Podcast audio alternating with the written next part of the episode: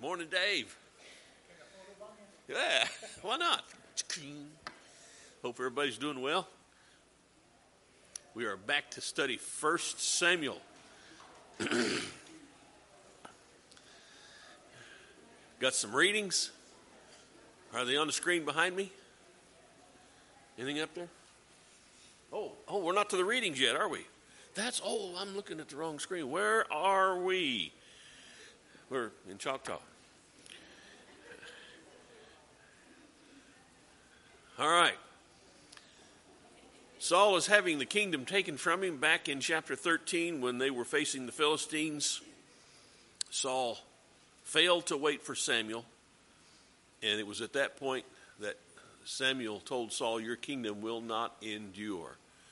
You're not one who does what he's told. You're the king of Israel, but you are also subject to God, and you're not listening to God, not listening to his prophets, so his kingdom will not endure. That's chapter 13. And then in chapter 15, Saul failed to obey in punishing the Amalekites. And this is a long standing punishment that God had decreed back in Exodus chapter 17. And he said, Well, we, uh, we wanted to offer a sacrifice. And he was listening to the voice of the people at that point. And Samuel asked him the question does the Lord have as much delight in burnt offerings and sacrifices as in obeying the voice of the Lord? So, obedience to God is brought forth here as a, a primary tenet of following God. Obey. The Lord has torn the kingdom of Israel from you today and has given it to your neighbor who's better than you. Woo, boy, that sounds pretty harsh, doesn't it? Torn the kingdom from you, given it to your neighbor, and he's better than you. Who was his neighbor? David. David's the one who would receive the kingdom. And at that point, at that point, he was not even yet anointed. And I don't, it's interesting when you, when you look at it, how this all plays out.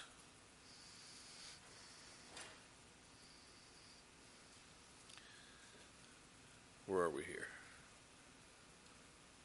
Samuel did not see Saul again until the day of his death. I don't know if that sounds really sad to you, but it sounds sad to me because Samuel seemed to have a lot of emotional investment in Saul as the first king, and he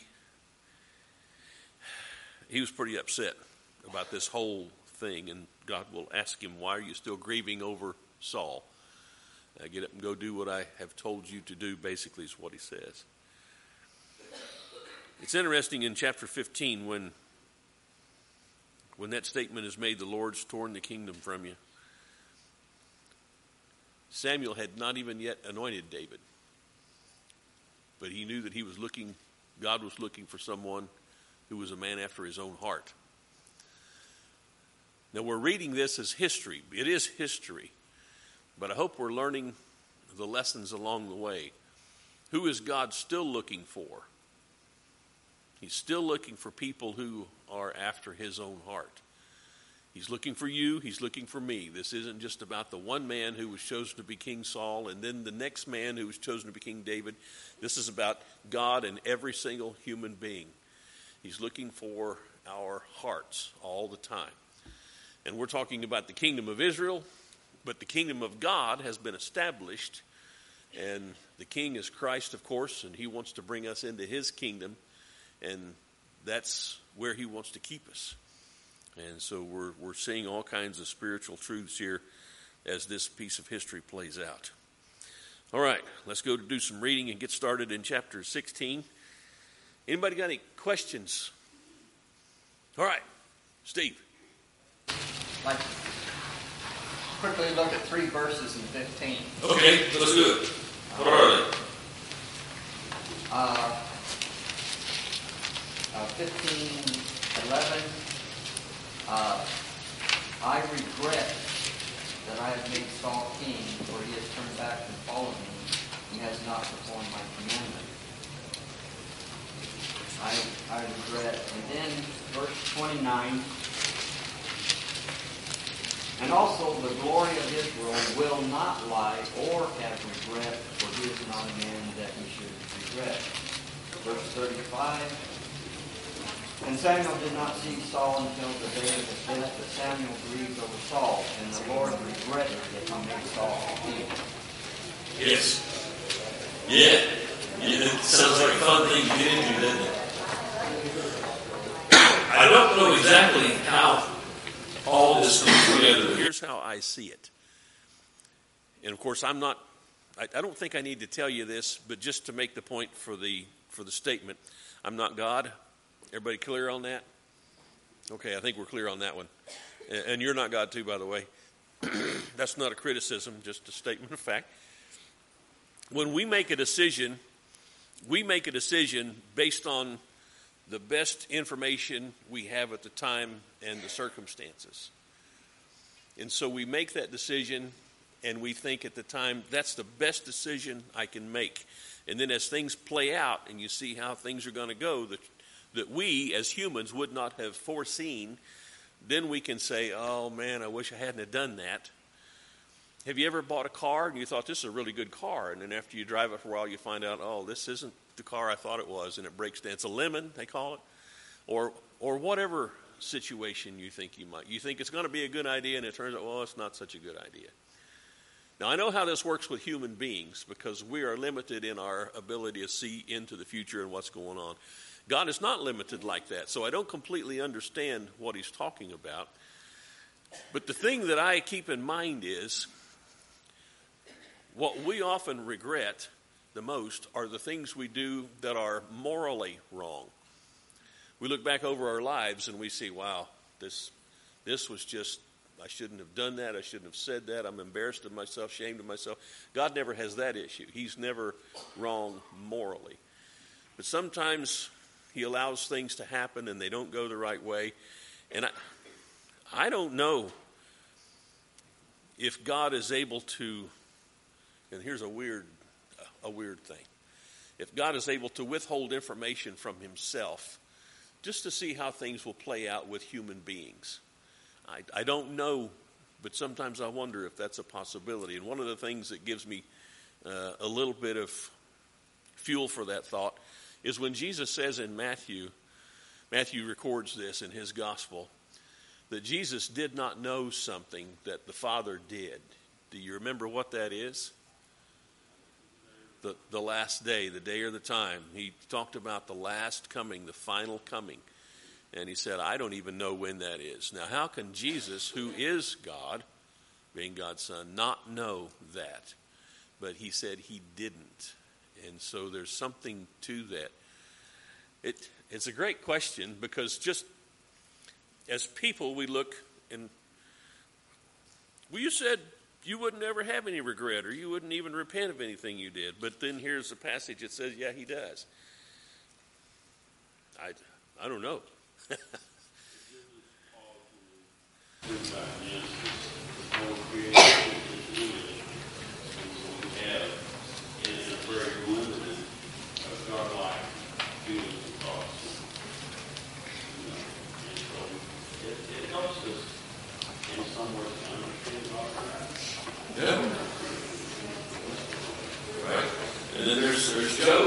About Job. Did God know how that would play out with Job when they started? I, I, I think he did, but I don't know that he did. Okay, Bob, and then Steve again.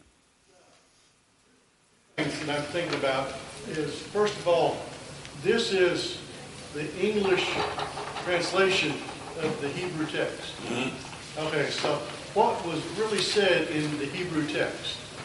You know, is that a fair translation? I, I know it's the best they could do, but are there nuances there like love? You know, when we get in the New Testament, we say love. Well, there's five, it five, I think it is, different uh, words the Greeks use for love. And we combine them into one. You know, were there three or four different types of regret in Hebrew? I don't know. But uh, you know, is, is was he regret, was he regretting his decision? Was he regretting Saul's actions? You know, you know what, what was he truly, he doesn't say exactly what he regretted. You know, and, and so we, we got to be careful when we just, you know, hang on to it. Well, it does say in verse 35 that he regretted that he had made Saul king over Israel. So that, that's pretty specific. Billy? Oh, no, wait a minute. Steve and then Billy. Sorry. answer, that's fine. Well, I look at verse 29 as overall. God is not a man that he should regret. So all the decisions and the plans that God has made come about. And he doesn't regret uh, making a decision because he knows it's the right decision when he made it. And he doesn't regret pulling the kingdom from somebody that he promised to give the kingdom to, but he had in mind if they would obey. So he doesn't regret taking Saul's kingship away because he had made a promise to him, but Saul didn't keep up with that. I see it as God regretting that Saul's heart turned hard or turned disobedient. He regretted he had made a good decision. Paul was humble. I Saul was humble at first. But God regretted that he had turned away from him, the same that he did uh, after creation. God regretted that Adam and Eve uh, sinned. But, and so that's emphasized again in 35. He regretted what Saul had done but God has no regret because he made the right decision. But we as mankind don't do what God wished that we would do. And then again, I add to that that uh, people think that oh, God didn't regret what he, uh, the blessings to Esau. It says that Esau uh, repented and, and sought the blessings, but there was no place for repentance because God's decision, knew Esau's heart, rambling around. Basically, God always makes the right decision, but it's on our side that he regrets that we turn aside. Right. Billy and then uh, William. This does go all the way back to Genesis 6 about the fall of man. In Genesis 6 5, the Lord said, Saw that the wickedness of man was great on the earth, and every, and every intent of his heart was only evil. And it says, And the Lord was sorry that he had made man on the earth, and that he, he was grieved in his heart. So there's a difference of being regret, regretted and sorry and grieving, you know. Or, or totally, di- he's actually basically disappointed in mankind, but what does he do? He still saves mankind after, after he destroys them in the flood. You know. There's, there's a question. Well, I'll let William make a comment first, and, and then we'll talk about that question. combination of uh, Steve and, and Billy, but uh, I think we we interpret nowadays we interpret regret with making a, a bad decision or a mistake. Uh, God cannot sin; it wasn't a mistake, but He allows it to happen so we as humans can learn the lesson and, and understand it. But it's not because He made a mistake; He regrets it. He's sad that He that we have to learn that way sometimes. But I don't think it's it's not in the context of God made a mistake. He had to choose this, making Saul king or not. Well, it's it's always the right decision, but we as humans learn the hard way. So he regrets that we have to learn the hard way. He's sad about that. That's the way that I understand it. I regret it. Then the child is no longer it. But I think they want the same type of parallel. And it might be, uh, Bruce? I think we lose the sight of the fact that God knew when he created Adam and Eve that they were going to sin, fall, before he ever created them, before the foundation of the world. He knew when he crea- uh, put Saul as king. Had whole plan out. Exactly. He knew when, so there's a reason for everything that's in there, like William just said. He knew before he made him king that he was going to fail him.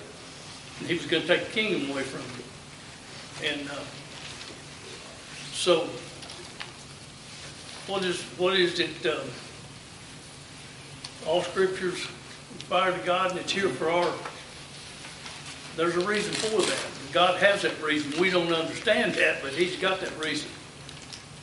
And uh, Does, does God know, and this is a question I'm, I'm asking this just to get us to thinking about it. I don't know the answer, but everybody in here probably has an idea about what the answer is, one way or the other. Does God already know whether or not you are going to be saved eternally? Does He already know whether I'm going to be saved eternally? If He does, is everything set? Is it just the way it's going to be and you just live your life because, or do you still have decisions to make for or against God? Bobby? You have a movie that has three different endings, and then you choose which ending you want, the council says, okay, it ends this way, it ends this way, it ends this way. I think in this part, it was frustration. uh, More than anything, as far as regretting, you regretted it back with Moses, and then comes back again with David. And I'm sure he felt the same way when they put Christ on the cross. But the frustration part of it is like we are with parents. We try to teach our kids what we want them to do, and then they don't do that, and we're disappointed in them. We say, you know, why do we ever have kids to start off with? And then that goes away because the frustration will I think that's what happens here. It, it may be.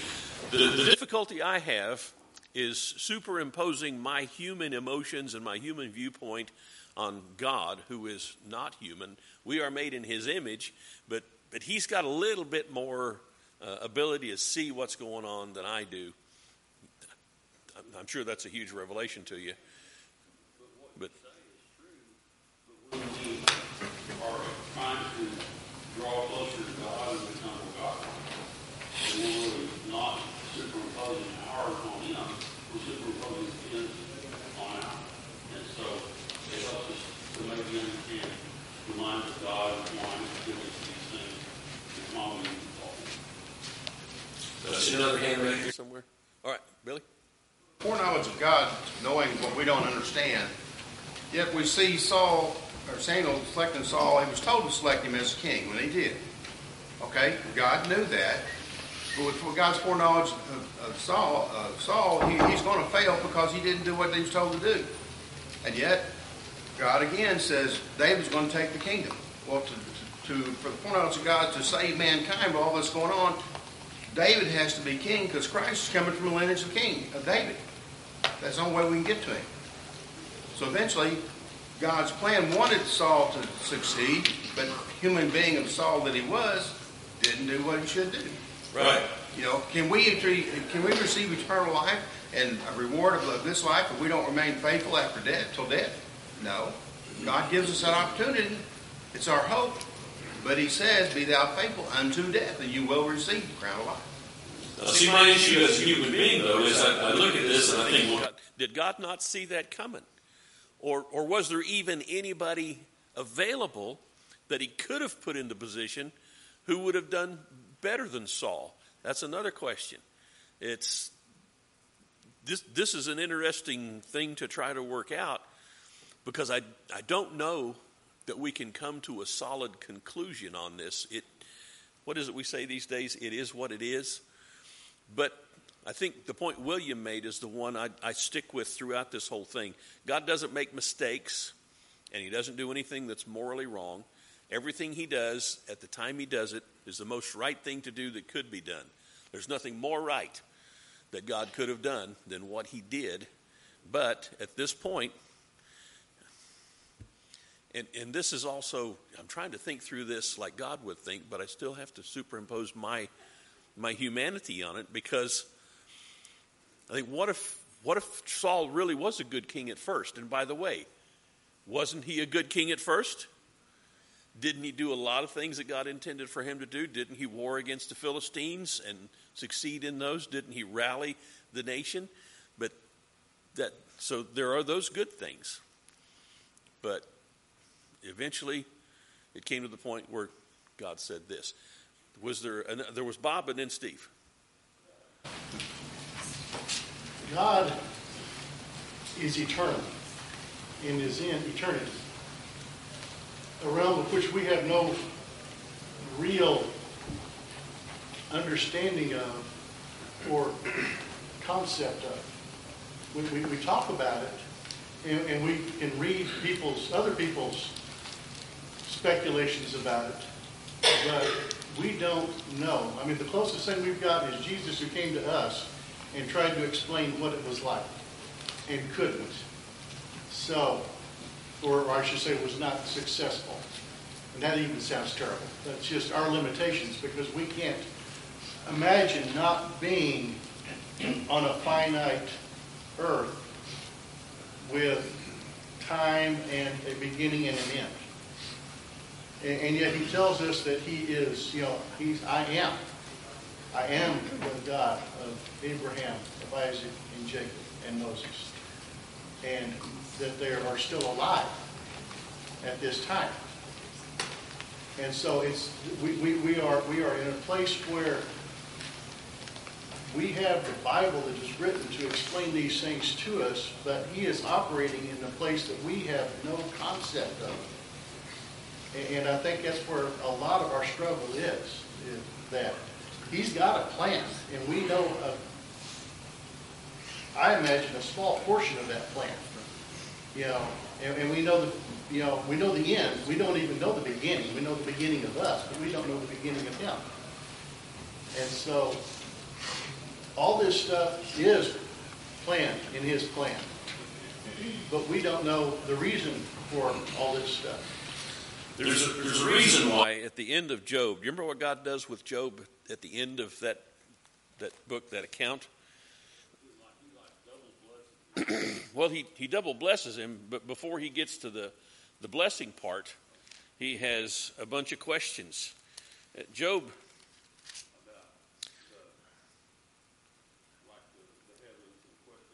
Right. Right. Chapter 38, God starts with Job. And uh, said, Gird up your loins like a man, and I'll ask you, and you instruct me. He's, he's talking to Job, speaking to him out of the whirlwind. Where were you when I laid the foundation of the earth? Tell me if you have understanding. Who set its measurements, since you know? Or who stretched the line? It's like, well, this, this is. You know, Job's been faithful through this whole mess, but not exactly the, the way he, he should have been. And God's coming down to set him straight in, in the amount that he should have been and he has these questions. And if I'm not mistaken, there are 72 such questions. And what's the whole point of all of these questions with God asking Job? You don't know. I'm God, you're not. So keep your mouth closed. When I say I regret something, I know what I mean. You may not understand it. When I say I repent, when I have previously said I don't repent, I know what I mean by repent. It's just like when we're talking to our kids. But you said, I know what I said. Shut up and go clean your room.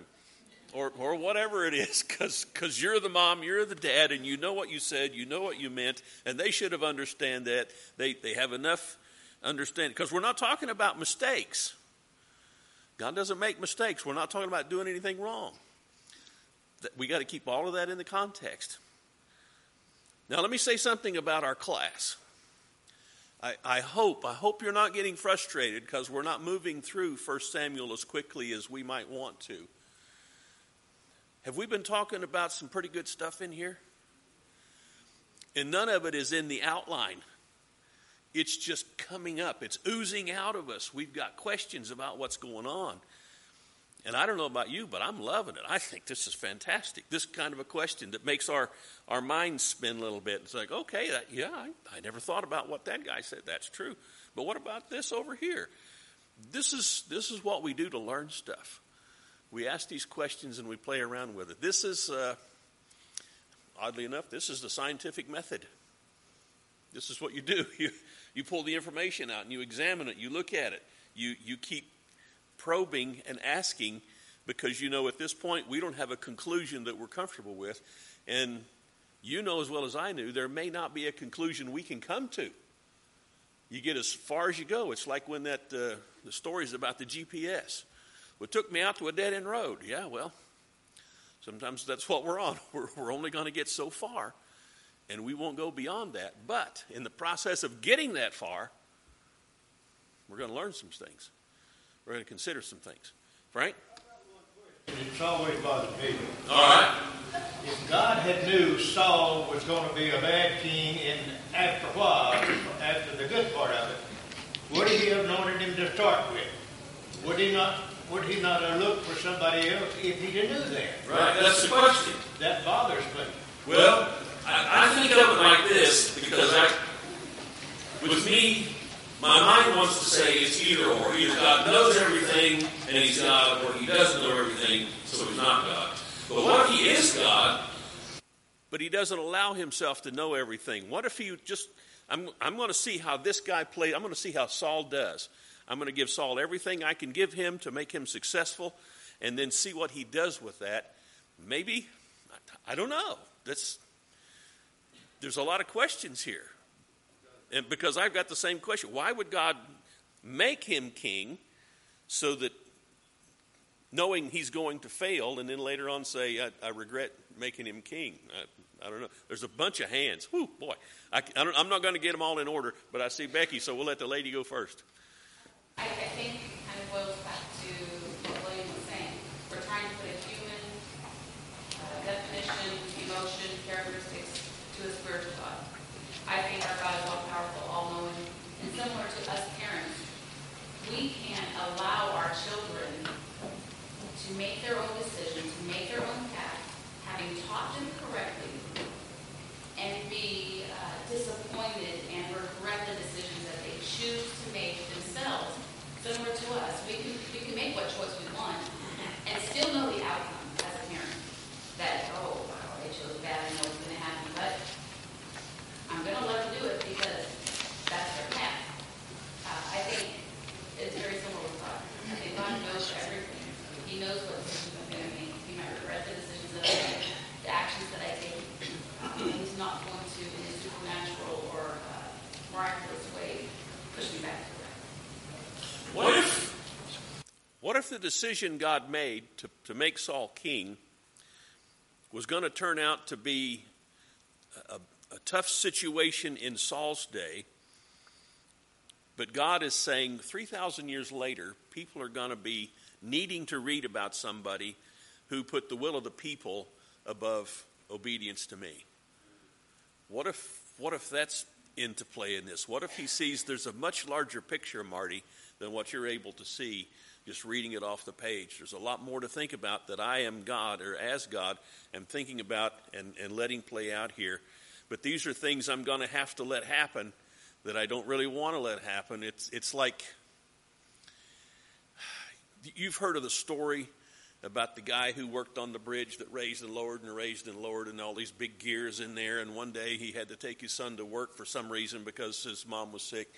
And the kid gets in the gears and he sees that if he, he either closes the bridge and kills his son or he leaves it up and people die and he has to make a decision. I don't know if that's kind of the way things are here, but but there's a situation that uh, I, I'm I, don't know, Frank. I don't know about the answer to your question. Who else had a hand? Bruce? Earlier in this book, you know, who was their leader before Saul? God was. He was supposed to be. And what did what did when they wanted a king to be like other nations, what did he say to Samuel? Why do they need a king? Right. They haven't rejected you, Samuel. They rejected me. Yeah, exactly. So, uh, who's to say this is just not an object lesson or something? Right. You know, I don't. I'm like you. Uh, we think. Somebody said a while ago said we think this, and our little minds kind of get going. It, but we can't even fathom how much knowledge God has and who He is and how you know his what His thought process is. I mean, we're just sitting here speculating, and it's, uh, Well, I, I'm not wanting to embarrass anybody, but I just, how many of you have had a class in calculus? Okay?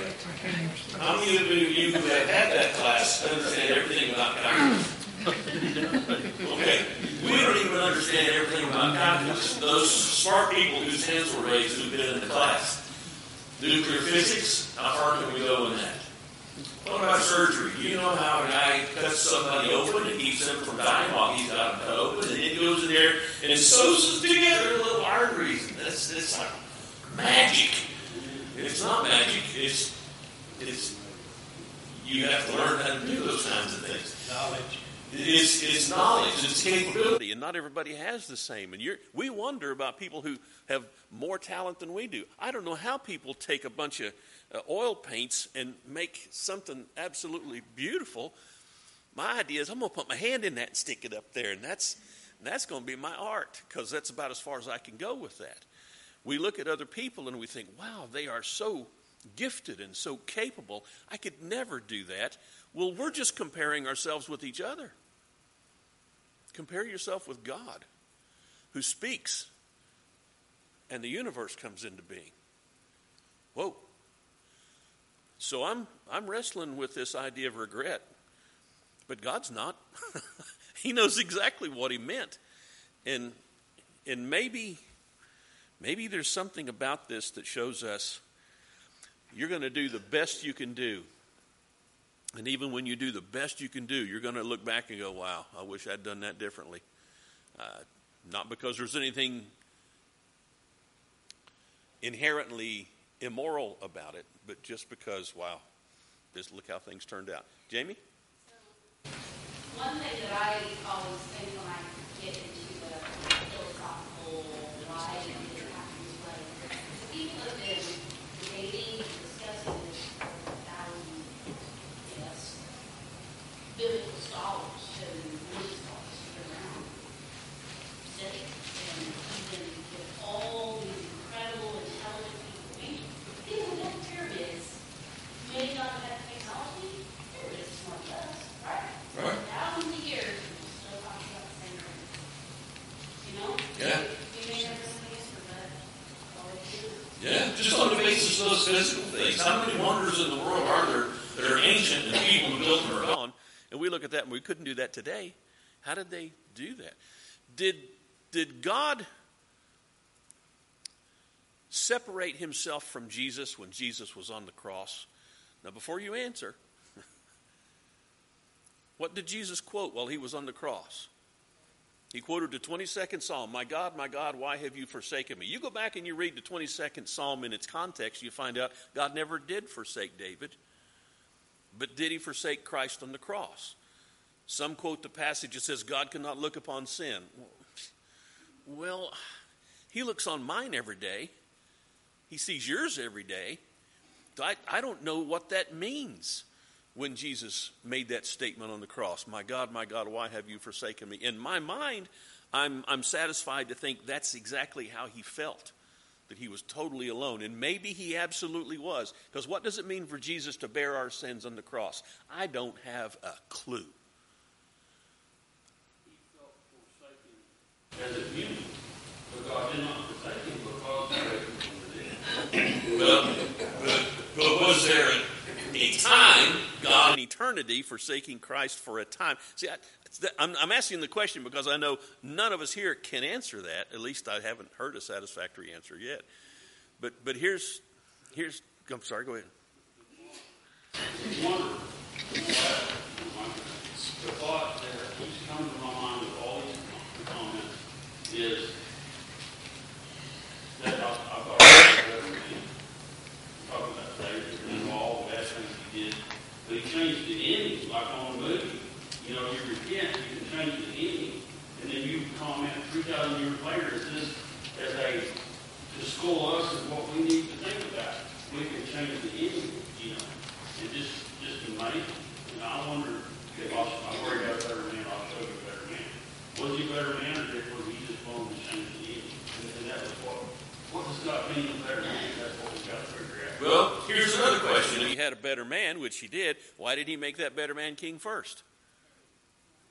Because he was young? Yeah. How long was Saul king? Was there nobody else besides David? Do we we read all this stuff and we we try to think why didn't he do it that? way? I remember as a young man uh, watching a guy work on a car, and this is back when cars had this thing called a carburetor. You don't see those anymore. But but he was doing something, and as a young man, inexperienced, not knowing what I was looking at, I thought, well, that's a dump. Why is he doing that? That's really stupid. And pff, this car started running right. Oh, he's a wizard. No, I was just stupid, ignorant, didn't know, thinking I knew, but I didn't know. And somebody who did know showed me. I remember that, thinking, wow, okay. Don't go through life thinking you know the way things are all the time, because unless God tells you, you don't. And sometimes when He does, you don't hear it right. Bob? When, when he sent Samuel to anoint Saul, Saul was head and shoulders taller than anyone else. There was not another man in Israel like him. That's what Scripture says, which is exactly what every other nation did. Was they found the most impressive king they could find to lead them, which is exactly what the Israelites wanted. When he sent uh, Samuel to anoint David, you know, his, his, his oldest brother came in, and Samuel said, Surely this is the guy. And God said, No, no, don't, don't look with your eyes, look with mine. The second one, nope. And they finally get down to David, it's a man after my own heart. And he wasn't even in the house. He What- he had, to send out after him. I think God was showing the, you know, the, the, the Israelites that, you know, you don't understand. Here's what you wanted, exactly what you wanted, and it's not going to work out. Now, I'm going to show you what you need. And it almost kind of sort of worked out, but only for one generation. And, and so God shoots David in there as king, and everything straightens out. What, happened when? And by the way, we haven't read it yet. We haven't come to it. But what did Samuel say to God when God said, "I want you to go anoint David"? What was Samuel's fear? When Saul finds out, he'll kill me. And, and I, we, we haven't gotten to all this yet. And then David is anointed, and he kills Goliath. He plays the lyre to calm Saul's fears. What's, what's Saul's intention towards David in the latter years of his reign as king? He's going to kill this boy. He makes indirect attempts at killing him. He makes direct attempts with spears, javelins, and and it's like God. Why don't you just wipe out Saul and put David in as king? Isn't that what you need? But he doesn't. He lets this whole sordid thing play out, and David is off in the wilderness, fleeing from Saul the whole time.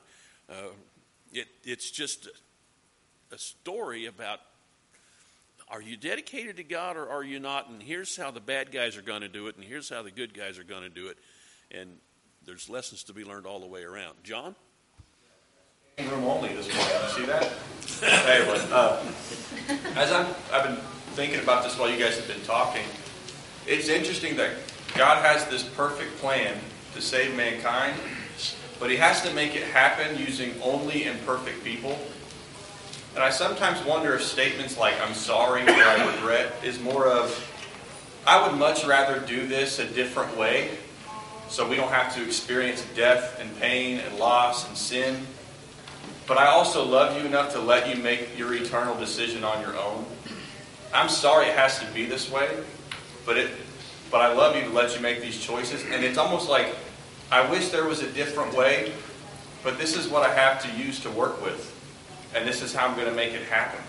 And I, I just find that interesting that God has to use an imperfect world and imperfect people to make a great, perfect plan come together. And I think maybe that's it. He's like, this is part of the plan.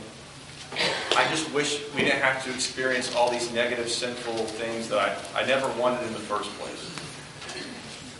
Steve, was there was another hand? But okay, Steve.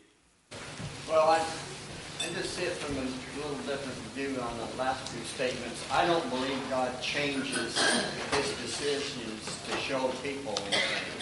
I believe that God looked on Saul's heart the same he looked on David's heart. He chose the best person at the time because he was humble. All right, having said that, I'm going to throw in something else that at least helps me a little bit. In the story in Esther, when God's people were going to be destroyed. Mordecai told his niece, he said to Esther, you need to go see the king. And uh, she didn't want to. And so Mordecai said, well, if you don't, you're going to come to harm, and God will find another way. God will work it out with someone else. Well, it, it's the same thing sort of with the kingship of Saul. Uh, God picked the right man, the right heart, and uh, let it go. But Saul changed his ways and his heart, and God regretted that. He was sorry that Saul did that, but he found another way. He worked it out another way. And that's what he always does. That's right. He always works it out another way. Proverbs 3 5 is a verse that I have to go to all the time because it, it applies to me. Trust in the Lord with all your heart. and Don't lean on not, own lean not understanding. on your own understanding. Because I'm usually wrong. Yeah. It's it's a challenge not going too far. Because he God did give us minds. He gave us brains to think things out. It's like Isaiah said in the first chapter of his word of prophecy. Come and let us reason together. And this is isaiah recording god's invitation. Come on let's let's reason together. Let's think through this. Let's work this out logically. That's what he's inviting us to do with regard to sin. And so it seems like we're supposed to do this with everything else not just be uh, bots robots waiting for the next direction god will give us He's already given us direction, and He says, You go, you go into all the world, you preach the gospel to every creature, baptizing them in the name of the Father, Son, the Holy Spirit. And, and what did He say? I'm with you, even to the end of the age. So God is with us today. That's what Paul said on Mars Hill. In Him we live and move and have our very being. But as, as close as we might be to God, we still, we got to think through some things. And it's pretty challenging thinking through some of these. I'm just glad God didn't say, okay, there's going to be a test on Judgment Day, and you need to know what it means when I said regret. Because I don't, I don't want to take that test. There's a lot of easier questions I won't get right either. But what's the test on Judgment Day? Are you in Christ or not? That's the test. How easy is it to understand how to get to be in Christ? There's hardly anything in the scriptures easier to understand than that. Thank God. So there was a hand in the back. Bruce and, and Don, who, who was who had their hand up? That's doing something. When when the Moses went up on the mountain to get the, the tablets, and when he came back down, they had the golden calf. You know, and he threw the field down and went back up. God was going to destroy Israel at that time, if you remember. Yeah. And he said, and Moses had to basically, it looked like talk him out of it. So he regret, I regret I brought him out of Israel, I mean out of Egypt, out of bondage. I regret this. I'm just going to rain down fire and we're going to, they're not going to be anymore. they're going to be gone. So, I mean, he, but there's reasons for all that. We just don't understand. We Just do the not- scripture Judy quoted just now, uh, that's exactly right. We think with our minds, not even close to what God. Here's the question: is, is it okay to have unresolved questions?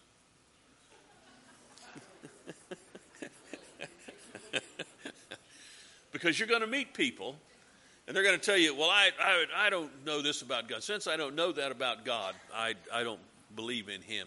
Well, did Jesus come in the flesh? He came in the flesh. Plenty of evidence for that. Did he die for our sin on the cross? Did he raise the third day after that? Did all the prophecies in, from ancient times come to pass through Jesus Christ? These, these are all the things that we really need to know. Was there a hand? Oh, Clem, you had a hand? Everybody's pointing at you saying you had a question. Yeah.